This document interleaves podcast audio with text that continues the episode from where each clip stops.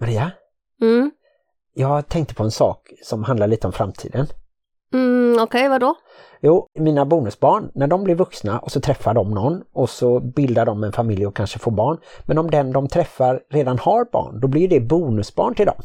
Mm. Ja, om de sen får barn, hur blir det med det? Ja, vad tänkte du på det då? Nej, men vad ska jag köpa till dem i julklapp? Don't tell me that your life is dull and grey. My only answer is hey, hey, hey, hey. Let's go crazy in the wild. And if by chance we make a child, that just means that we're alive and healthy. Yeah. Hej och välkomna till avsnitt tvåhundratjugosex av Bonuspappan och plus mamman. En podd om livet i en bonusfamilj med tyngdpunkt på föräldraskap och relationer. Vi sänder i samarbete med Hallands Nyheter, dagstidningen i Varberg och Falkenberg med omnejd. Och snart kommer Hallands Nyheter att få en lillebror eller lilla syster, nämligen Varbergsposten. Inte vilken Varbergspost som helst, utan nya Varbergsposten. Just det, det kan vi väl kort säga förutom att eh, ni alltid kan gå in på h n punkt s e för att läsa de senaste nyheterna. Om ni inte har papperstidningen alltså, för då kan ni ju läsa den också.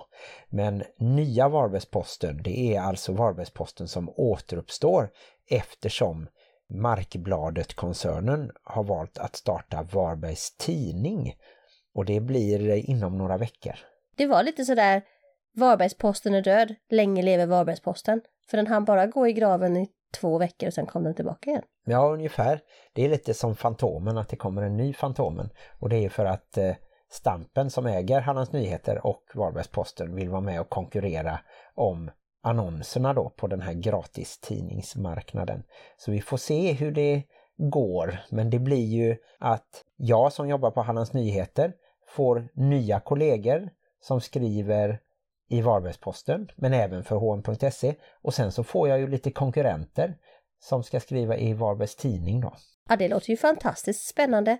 Det är som röda vita rosen. Ja, och det roliga är ju att Varbergsposten var ju en konkurrent till Hallands Nyheter förr i tiden, innan Stampen köpte båda tidningarna. Så jag minns hur det var att tävla lite mot Varbergsposten, och det tror jag är bra för Varberg så att säga, för läsarna och för journalistiken och så. Man skulle kunna ha en tv-serie som handlade om livet i tidningsbranschen och så lite smaska på med någon kontorsromans och lite sånt. Ja, gjordes inte det en som hette Kvällspressen? Jan Geo och Leif G W. Persson tror jag skrev. Det handlade om livet på en kvällstidningsredaktion i alla fall. Det var väl hyfsat underhållande faktiskt. Men innan hela den här podden endast handlar om tidningar så går vi över till bonusfamiljen igen. Och hur har det varit i våran bonusfamilj den här veckan? Ja, men vi har ju fortsatt att vara hemma kan man säga. Jag har jobbat hemifrån även om vi faktiskt allihopa fick negativa provsvar. Vi hade ju en arton-åring som hade fått covid för andra gången, antagligen omikron då, och därför så skulle vi vara i familjekarantän, och reglerna hade inte ändrats så vi åkte och tog tester allihopa och alla fem var negativa. Alltså jag har haft mycket tankar den här veckan om det här med att jobba hemma. Hur blir det i alla familjer? Jag tycker det är fett jobbigt att du är hemma. Jag kan inte gå här och liksom bara glida omkring och som vanligt som jag brukar göra när jag är hemma. Men det är väl lite mysigt att vi är hemma så att vi kan äta lunch ihop och sådär. Jo, förvisso. Men jag tänker också att det måste ju vara många familjer som har det ganska strävigt just nu. De som liksom inte gillar varandra. Jag menar, du och jag gillar ju varandra ganska mycket. Ganska ofta. Men det finns ju de som faktiskt inte gör det. Då måste ju allting ställas på sin spets. Och hur går det för alla som har sådana här otrohetsaffärer? Det måste ju gå i stöpet nu. Det måste vara jobbigt att ha igång en otrohetsaffär samtidigt som det är corona.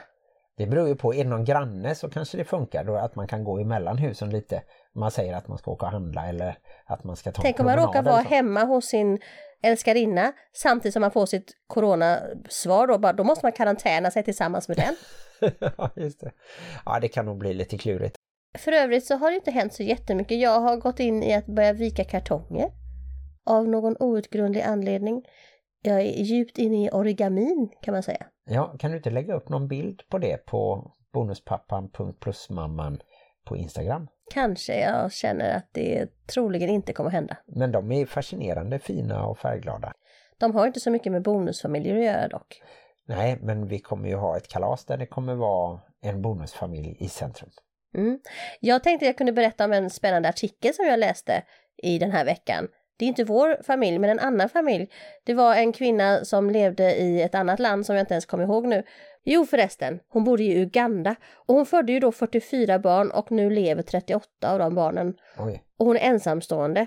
Och så berättar hon dessutom om sin egen tragiska barndom när hennes pappa gifte om sig. Och när hon då var borta hos sina släktingar så dödade hennes styrmamma hennes syskon genom att lägga glasbitar i deras mat.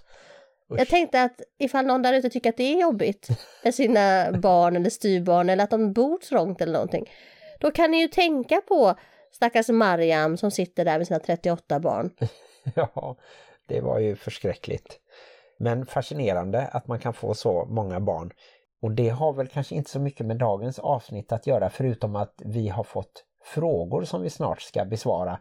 Och då kan man väl se att den situationen är mindre jobbig i alla fall.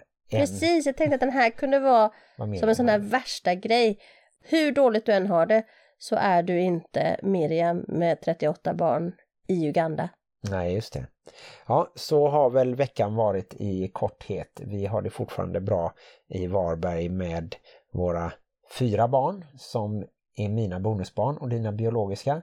Och så har vi våran lilla korgevalp som heter Parker. Ja, och på tal om den lilla hunden som då kanske är som Martins biologiska barn, så kan jag ju berätta att Martin och jag var och handlade, köpte tre, eller var det fyra leksaker till Parker. Och så sa Martin själv, nu ger vi inte honom alla leksakerna på en gång. Sen två minuter senare så hade han gett Parker tre mm. av fyra leksaker. Ja, nästan. Det var ju en leksak som var tvådelad, så att säg att han fick eh, tre och en halv av fem då kanske jag.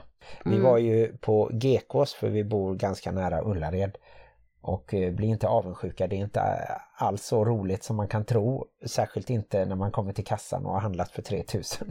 Det är inträdesbiljett på tusen kronor på Gekås, säger de. Men jag te- berättade det i alla fall, det var ju som en sån här liknelse för hur man favoriserar sina egna biologiska barn. Inte för att du är Parkers biologiska pappa, men du ser ju honom lite som din lilla bebis.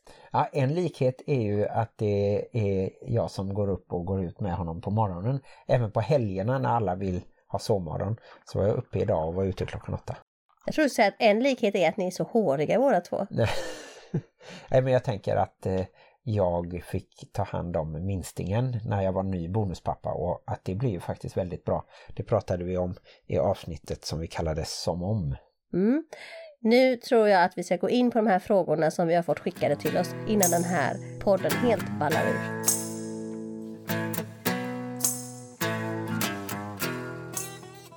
Ja, då ska jag berätta lite om ett mejl som vi har fått, och vi tar gärna emot fler på bonuspappan punkt plus mamman snabel a gmail punkt com.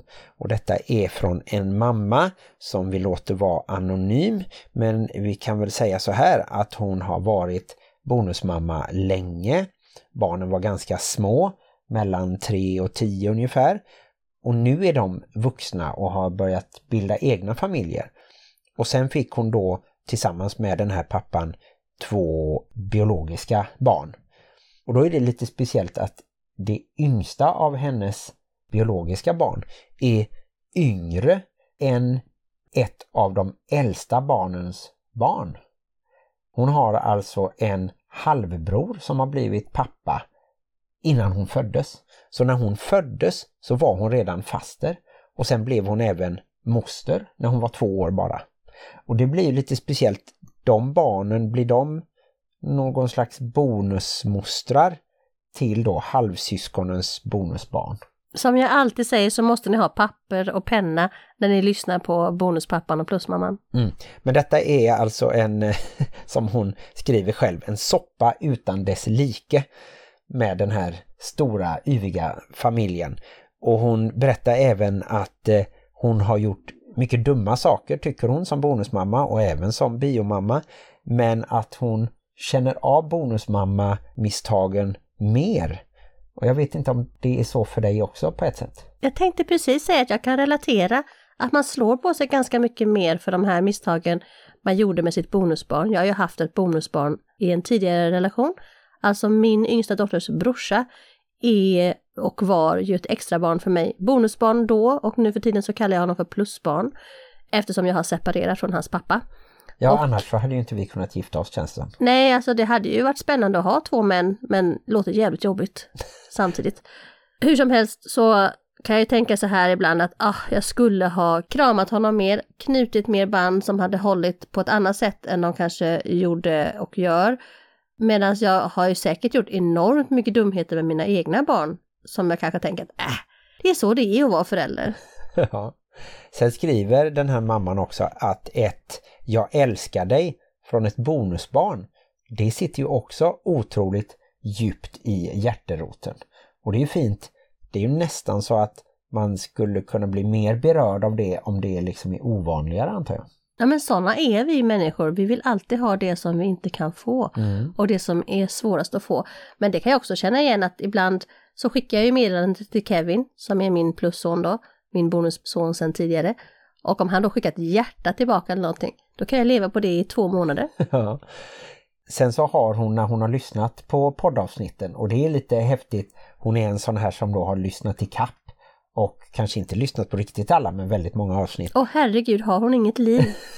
tvåhundra avsnitt på två dagar? Nej, det går inte ens en gång. Jag funderar på det ibland, vad skulle hända om jag känner så här, ah, men jag skulle vilja lyssna på alla våra gamla avsnitt. Hur lång tid skulle det ens ta? Nej, det vet jag inte. Veckor kanske om man lyssnar dygnet runt. Eller så skulle det vara ett heltidsarbete om man lyssnade åtta timmar om dagen då. Men vi är jättetacksamma för att ni gör det. Gå tillbaka, lyssna på gamla avsnitt och gilla dem och dela dem. Och eh, passa på att ge oss betyg på iTunes eller skriv en liten recension. Det är jättebra. Mm, det är uppskattat. Då sprider vi podden mer. Och om jag nu backar tillbaka så hade hon en reflektion som handlar just om tacksamhet.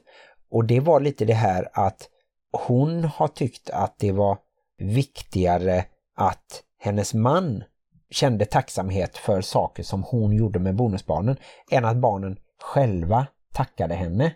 Det var lite som vi pratade om i avsnittet om Nacho Kids där, att man som bonusförälder kanske inte ska kräva att barnen tackar och man ska inte bli sur om de inte tackar. Och hon tycker ju det att barnen är barn och då är det de vuxna som får förstå liksom hur det funkar på ett annat sätt. Ja, men så säger vi ju alltid att det är viktigast att du som är biologisk förälder visar din partner då som är bonusförälder uppskattning och uppmärksamma det som den faktiskt gör för barn som inte är dens egna. Mm. Och snart ska vi gå in på frågorna eller tankeställningarna, men först så ville hon då berätta att hon är en av de bonusmammorna som har tagit hål i sina bonusbarn. Det pratade vi om för jättelänge sedan och hade lite roligt åt, och det handlar om att gå och ta hål i öronen då. Skulle man göra det om man fick chansen? Borde man göra det? Och vad händer i så fall och så? Men hon var ungefär tjugofem kanske och det här barnet var sex sju och de äldre barnen hade fått ta hål i öronen vid den åldern. Och pappan tyckte då att det var helt okej. Okay.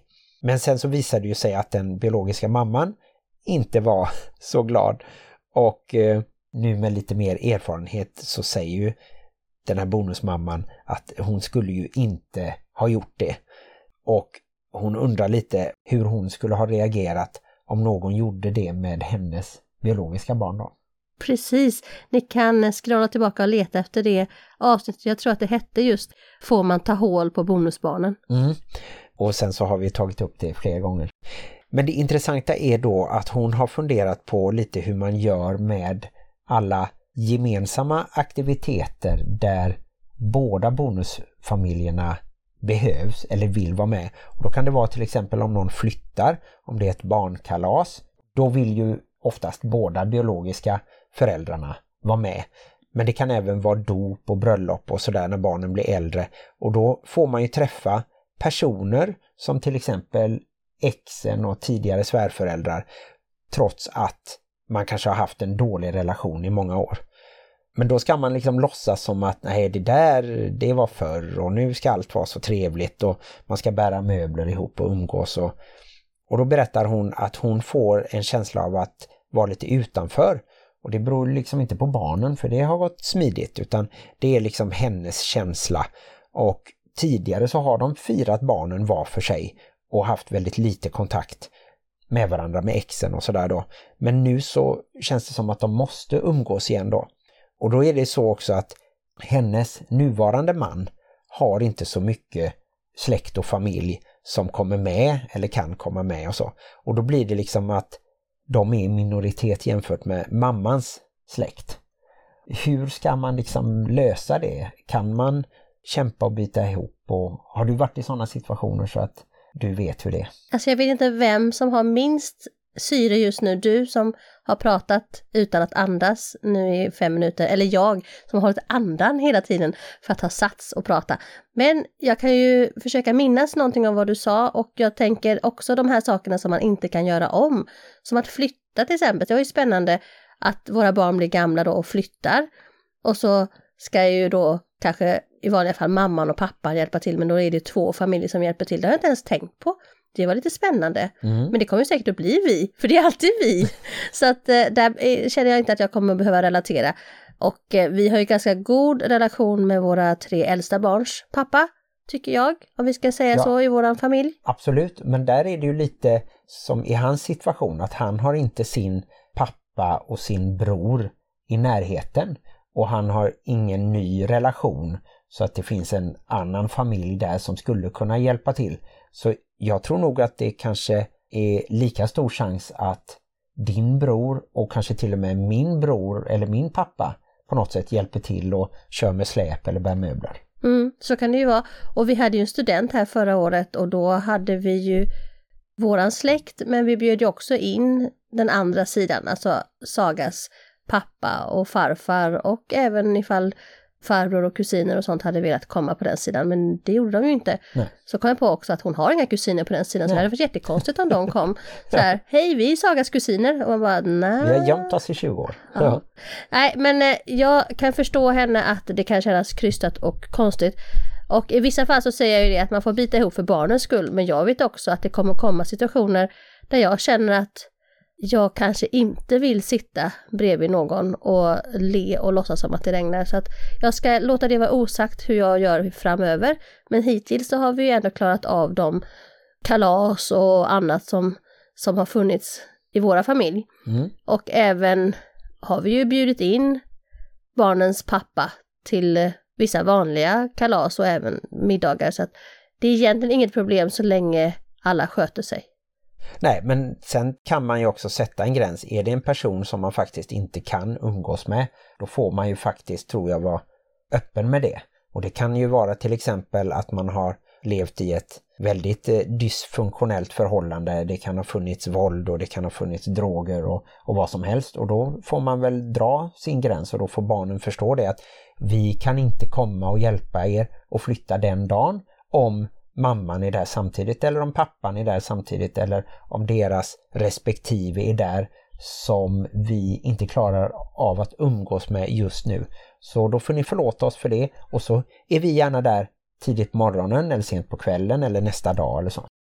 Ja men precis, jag tycker också att om man känner med sig själv att det kommer bli dåligt om man träffar de här personerna, då får man ju på något snyggt sätt dra sig ur, för att det ska ju vara en rolig sak att flytta eller gifta sig eller ha studenten något. Vet man på något sätt med sig att nej men vi går inte ihop, det kommer att bli bråk, det kommer att bli dålig stämning, då får man kanske faktiskt fundera på ifall det går att ha kanske två bjudningar eller två sittningar. Det är svårt att ha två bröllop kanske, jag vet inte. Nej, det har jag inte hört talas om. Möjligtvis om man har ett borgerligt och ett kyrkligt eller sådär. Om ja, skulle... eller om man sänder ut det via sån här Zoom. Ja just det, ett digitalt bröllop bara. Bröllop på Meet. Mm. Nej men jag vet faktiskt inte. Men vi får ju, eftersom den här podden har hållit på en evighet och kommer att hålla på en evighet till, så kan vi ta upp den frågan igen när våra barn börjar gifta sig. Ja, det gör vi. Och då kommer en liten kort fundering till som gäller bonusbarnens bonusbarn. För det är också ett lite svårt kapitel tycker den här mamman. Hur mycket ska man orka då? I vårt fall, eftersom vi kör som om och att du mycket ser mina barn som dina barn, som våra barn, ja, så tänker jag att ifall vårt barn då, Saga i det här fallet säger vi, i det här exemplet, om hon skulle träffa någon som har barn sedan tidigare och de liksom, ja men det är vi som lever tillsammans, då är det ju hennes barn och då kommer vi att tänka det som hennes barn. Det beror ju också på hur mycket Saga ser det som sitt barn, tänker jag. Absolut. Om Saga kör liksom nacho-metoden, då kanske inte vi ska komma in och tycka att men det här är vårt barnbarn, nu ska vi gå på zoo tillsammans.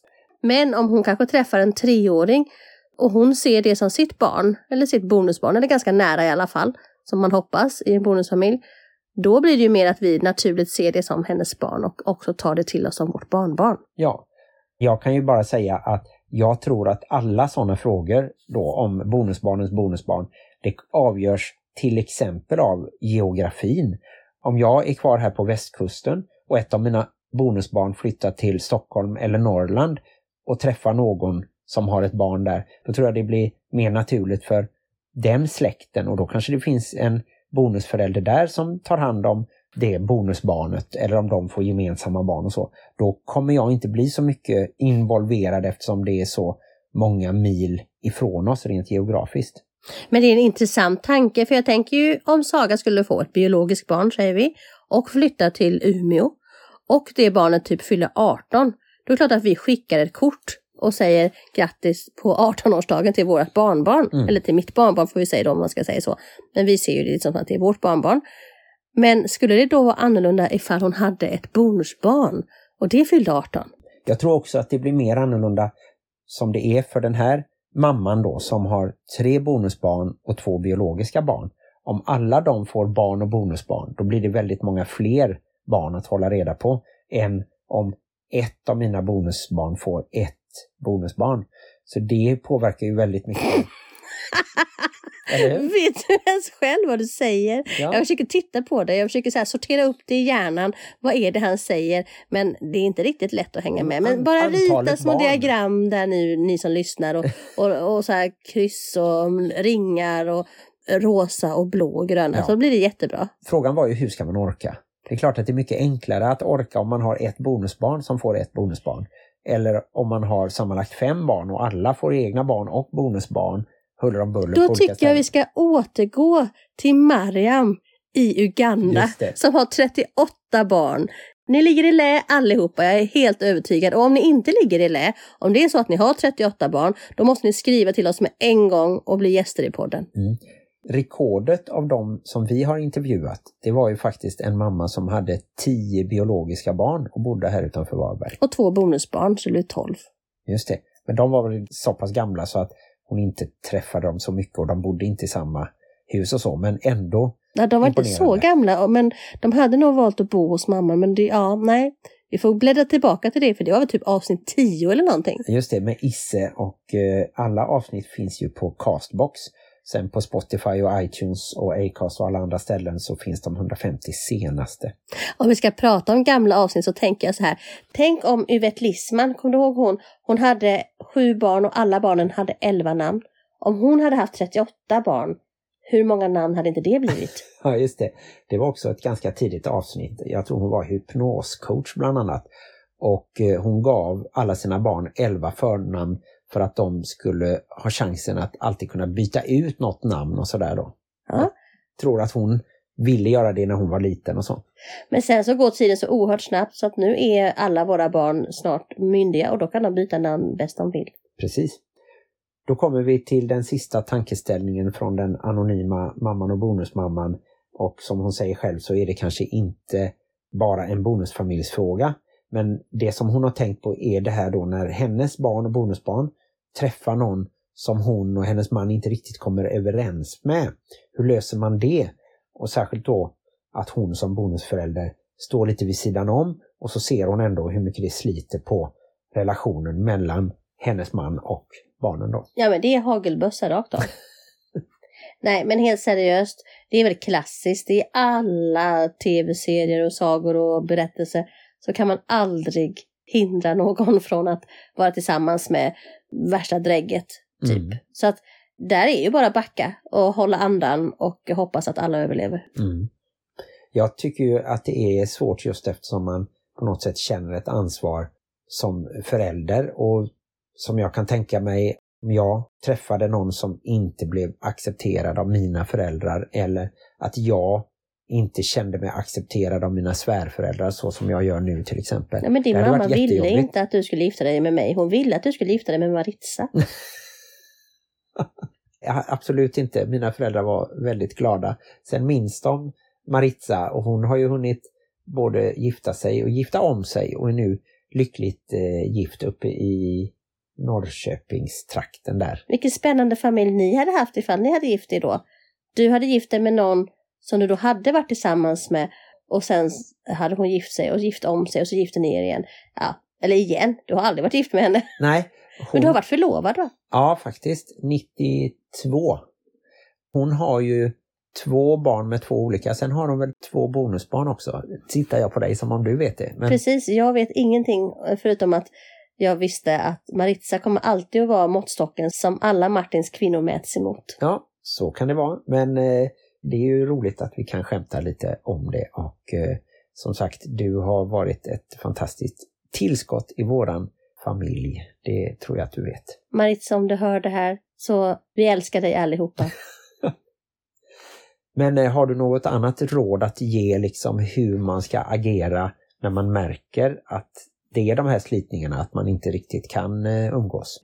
Ja, vi pratade lite om det här innan, och det var ju mänsklighetens natur. Och mänsklighetens natur är att man ofta vill ha det man inte kan få. Och om din mamma eller pappa är emot någon som du är tillsammans med, då kommer du att vilja vara tillsammans med den ännu mer. Så jag tycker att mitt bästa tips är att försöka backa, helt enkelt. Du kan inte göra någonting. Tror du inte till och med att det skulle kunna funka tvärtom då? Att om ett av våra barn träffar någon som vi absolut inte gillar, som vi till och med kan tänka oss att det är negativt eller farligt på något sätt, eller skadligt eller så, ska vi då visa hur mycket vi tycker om den personen så att det blir lite sådär löjligt, så att baklängespsykologi. Ja, så att barnet börjar ifrågasätta. Skulle kunna fungera, liksom. Men det, nej. Nej, jag tror helt enkelt att alltså, om vi pratar, alltså pratar vi om vuxna barn, är de arton och över, så är det ju faktiskt så att det är deras liv. Och man kan inte göra så mycket åt det. Man får liksom andas i fyrkant, hoppas att de klarar sig genom livet, hoppas att man någon gång har packat deras ryggsäck så att det finns vettiga lösningar. Och alltid säga att jag finns här när du vill och behöver. Just nu så känner jag kanske att du har gjort ett mindre bra val i ditt liv. Men det är ditt liv och du får leva med dina konsekvenser. Mm, nu tittar du på mig så nu kände jag mig lite träffad. Men... Ja, jag hade den här allvarliga mammarösten kände jag. Ja. Så jag förstår att den, den funkar alltid. Men det jag ville säga var att det där med omvänd psykologi, det var lite skämtsamt menat. Jag tycker också att man ska välkomna alla. Men min taktik är nog att ändå försöka vara ganska lugn och passiv och kanske inte slå på det mest pratsamma och översociala delen av mig. Det kommer du inte klara av. Även om Charles Manson hade kommit in hit så hade du varit trevlig och berättat för honom om alla dina anekdoter genom livet. Nej, jag vet inte. Om Charles Manson kom hit och skulle dejta någon, då skulle jag nog mest vara nyfiken på varför de just skrev Helter Skelter. För det känns som att det fläckade ner Beatles lite. Jag tror de skrev det i blod på väggen eller så när de hade mördat någon. Vem av våra barn skulle Charles Manson dejta? Jag vet inte. Är han död förresten? Ja, jag tror det. Han dog nog i fängelse för inte jättelänge sedan. Så det skulle vara läskigt på väldigt många olika sätt ifall Charles Manson kom hit. Men hur som helst, jag tänker att det är lite lika ifall ditt barn kanske går med i någon sekt. Eller kanske börjar rösta på något parti. Man kan inte göra så mycket. Något parti kanske de röstar på. Men du tänker ett parti som jag, jag man tänker verkligen ogillar. Jag tänker inte utpeka något parti. Jag säger bara något parti. Lyssnarna och så får man tänka sig fylla själva i sitt eget hatparti där istället på mitt blank. Men det finns ju både det här att de skulle börja dejta dem man inte gillar. Men det finns ju många saker som ditt barn kan göra som du inte kommer att gilla. Men man får helt enkelt gilla läget. Och ändå försöka släppa taget. Även om man bara både gnisslar tänder och tuggar fradga samtidigt. Mm. Och så får man väl hoppas att eh, relationen kan bli bättre efter några år. Som sagt, om den här personen bara är annorlunda på något sätt, eller om det är man själv som är annorlunda så att eh, man lite krockar på olika sätt, så kan faktiskt sånt slipas av efter ett tag så att man märker att eh, det är helt okej att träffas och äta middag och fira lite kalas då och då. Mm. Och jag brukar faktiskt alltid vända på saker och ting. Jag tänker så här, hur mycket skulle mina föräldrar ha kunnat styra mitt liv? Och hur mycket ansvar hade mina föräldrar för mina val som jag har gjort i livet? Och då brukar jag alltid komma fram till det att nej, men de är dem och jag är jag och jag är vuxen. Så de har varken skuld till mina dåliga val eller någon plikt att ha räddat mig på något sätt, utan någonstans måste man släppa taget. Mm. Men de har väl tackat dig för att du träffade mig? Eh, nej, inte i så många ord. Jag tror att de skulle kunna göra det, för de är sådana snälla människor. Du tror det om dig själv, men det får stå för dig.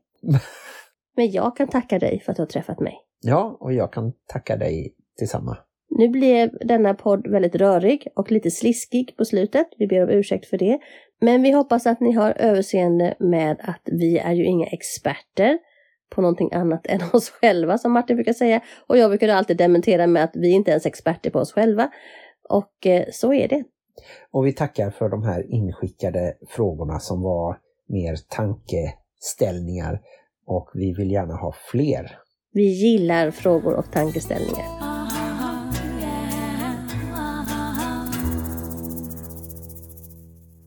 Ja, då är vi tillbaka och så hoppas vi att ni fick ut någonting av diskussionen. Vi gillar ju i alla fall att svara på frågor. Så har ni några funderingar är det bara att mejla eller kanske ännu enklare höra av er via sociala medier på P M och D M. Tillbaka, det är som att vi gick ut ur rummet och sen efter den lilla trudelutten så kom vi in igen. Ja, men så var det ju faktiskt, för vi har varit iväg med våran lilla valp nere i Grötvik heter det. Det ligger mellan Halmstad och Tyllysand tror jag. Där har de en stor hage där det är hundparty så alla hundar får springa omkring och busa med varandra. Det är nästan hundratals hundar, nej så många är det inte men i alla fall fyrtio. Ja. Jag tänker just som hundar, kan inte vi människor vara lite mer som hundar? Jag menar, de bryr sig inte så mycket om vem som är mormor, farmor, pappa, mamma. Det är som bara en enda stor bonusfamilj. Ja, jag tycker väl det mesta är trevligt förutom att vi kan hoppa över det där med att eh, lukta varandra i rumpan och äta bajs och sånt. Du ska inte deny it until you try it. Ja, vi är tillbaka och vi tänkte att vi måste ju köra en high and low. Mm. Och då är det din tur att börja. Och jag tänker börja för jag har haft en sån low den här veckan. Nej, alltså veckorna är som de är. De rullar på och livet i en bonusfamilj är ju ganska mycket likt livet i en familj. Men ibland är det så att när jag då som är den biologiska mamman inte är närvarande eller kanske är lite frånvarande bara genom att inte vara med en kväll när ni ska äta middag eller så. Då plötsligt så är det ingen middag. Då är det någon som sitter på sitt rum, en sitter med mobiltelefonen, någon annan sitter i vardagsrummet. Och det är min low, att jag på något sätt måste vara den som håller ihop familjen för att det ska vara en familj. Och jag kan eller ge väldigt tydliga instruktioner så här, ja. Martin, nu sitter du ner vid matbordet och så inga mobiltelefoner. Alltså jag måste säga det, det kommer inte naturligt. Nej, det har du rätt i. Det var min low. Vill du ta en haj eller ska jag säga någonting? Nej, tar du en liten mört innan så tar min haj sen. Men jag vill ta båda på en gång och då är det så roligt för att min haj är att vi kan bonda just över maten men att det är ju tack vare dig och det är även lite tack vare den nya bakmaskinen som är så fantastisk. Vi kan alla bonda över den, alltså den är min bästa vän. Jag kommer att lämna dig för bakmaskinen om det hade varit ett alternativ. Ja, och då så här, du får välja mellan Martin och bakmaskinen, då är det som inte ens ett val, då är det som hej då Martin. Just det, så jag är efter barnen och sen efter Parker förstås. Och nu är jag även efter bakmaskinen. Vad är det? Sjunde plats i familjen då kanske jag? Det krävs väldigt mycket självkänsla för att kunna leva tillsammans med mig. Vad tur att jag har en hyfsat stabil självkänsla. Men i alla fall så tycker jag att det är så härligt när du bakar åt oss. Idag till exempel gjorde du veganska pizzabullar. Det är ett recept som borde spridas. Och då kunde du också skicka med dem med sjuttonåringen hem till den biologiska pappan. Sa du det helt utan bitterhet? Ja, det gjorde jag faktiskt denna gången. Även om jag tyckte de var väldigt goda. Förutom att det var någonting som gjorde att jag fick lite bubblor på läpparna. Så att något allergent. Jag tror det var, var det. Att jag hade ätit någon Nutella-macka innan och kanske gnuggat mig lite mot just din pizzabulle. Ja, så kan det ha varit. Men de var väldigt goda så att det är min haj. Får jag bara inflika då att jag brukar faktiskt, det är liksom som en fredsgåva. Jag skickar mat hem till min exman för att liksom visa vi är snälla, vi är goda, liksom peace. Som en vit flagga fast en vit pizzabulle. Mm, du skickar dit ärtor, peace. Nej, ta bort det. Bokstavligen ta bort det. Jag tar det på skammen. Du kommer ha med det här. Ja, vi får se. Det får bli en överraskning även för dig. Men det jag tänkte på var att vi hade ju faktiskt med mat som ett extra kärleksspråk i något av de avsnitten. Ja, men om man har lyssnat på avsnittet så var jag först emot att det skulle vara ett eget kärleksspråk och sen var jag nog för. Så nu kanske jag är emot för. Mm. Och hur var det egentligen med det där att kan man ärva ett kärleksspråk? I så fall så kanske du har ärvt det av din mamma Ingrid. Ja, absolut ärvt det av min mamma Ingrid. Det är jag helt övertygad om. Mm. Sen min low är att jag tycker att jag ibland fastnar mellan som om, som i våran metod, alltså min roll i våran bonusfamilj, att den ska vara lite mer som en vårdnadshavare eller ursprungsförälder.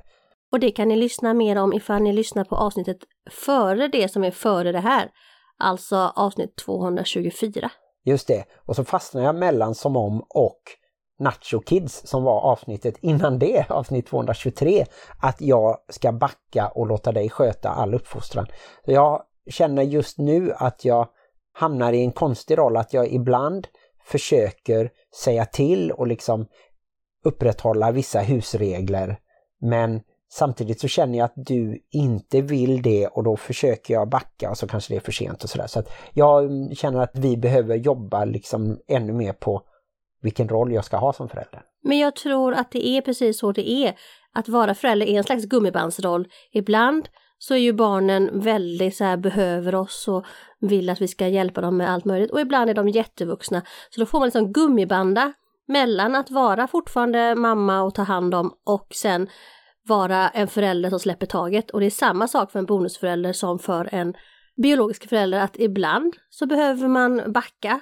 Ibland behöver man hålla tag i saker. Och det hade varit, säkert varit likadant ifall vi hade varit biologiska föräldrar båda två. Man kan inte hålla i precis allting. Och hade det varit så så hade ju jag i alla fall varit den som har bestämt. För det har alltid varit så. Jag förstår inte vad du pratar om. Ja, det är väl sätt. Alltid jag som bestämmer. Det är ganska ofta är det väl så. Men det är okej. Det har jag vant mig vid. Men det jag tänkte på också var att ett gummiband är ju väldigt flexibelt. Det är ju liksom... Om det inte är ett av dina gummiband, för de ligger oftast i någon slags låda någonstans och kommer fram. Och då har de tappat sin gummielastistik och går oftast av. Då är de som min humor. Torr och värdelös menar du? Ungefär. Nej, men jag kanske inte är lika flexibel som ett gummiband. Å andra sidan så är jag ju väldigt plikttrogen och pålitlig och det kan också vara... En... Du är mer som ett spännband. Du liksom bara spänns fast och sen så går det inte att få av om man inte klipper bort. Ja, det var min high and low, men du har ju kvar din high. Har jag kvar min high? Ja, men min high är att den här dagen så har jag lyckats med att dels baka veganska godsaker till mitt veganska barn. Och sen har vi varit och lekt med hundar med mitt lurviga barn. Och nu kommer jag att leka med mina kompisar. Så att jag har hunnit med väldigt mycket fast jag är mamma i en stor familj. Mm. Det får vara mitt high tror jag. Min förmåga att hinna med mycket på liten tid. Det är bra att ha den förmågan i en bonusfamilj. Det är härligt. Vi på söndagar så får vi spela saker som vi gillar. Du spelar kort och jag spelar innebandy. Mm, och ofta så spelar du Allan också. Tack för att ni har lyssnat. Glöm inte att gå in på iTunes eller podcaster om det är där ni lyssnar och kryssa i ett litet betyg eller skriva några rader. Och lyssnar ni någon annanstans så är vi glada för det också. Och nästa vecka så kommer vi troligen inte ha en gäst, för vi hade en gäst men jag tror att Martin har inte bokat in den gästen, så vi får se vad som händer om en vecka. Det är oerhört spännande helt enkelt. Glöm inte att livet i bonusfamiljen kan vara besvärligt. Men också härligt. Ha det bäst! Hej då! Nu blir det lite jobbigt för dig för att jag sa annorlunda. Nej, det är ingen fara. Jag sa ha det bäst. Ja. Som min chef Ulf brukar säga. Just det. Ja, alltså, för att vara en väldigt egensinnig människa som jag är, som gärna vill bestämma, så har jag ju väldigt många chefer. Har mm. du tänkt på det? Jag har Sofia och Ulf på Majas vid havet. Sen har jag Peter, Linus och Martin på spiseriet. Och sen har jag Christer. Och sen är det nog någon mer chef där på kommunen. Ah, jag kan inte ens hålla räkningen. Nej, och sen gör du ändå så att du lämnar till mig att klippa hela podden. Ja, nej men det gör du så bra. Och det gör ju att när som helst så kan avsnittet bara ta...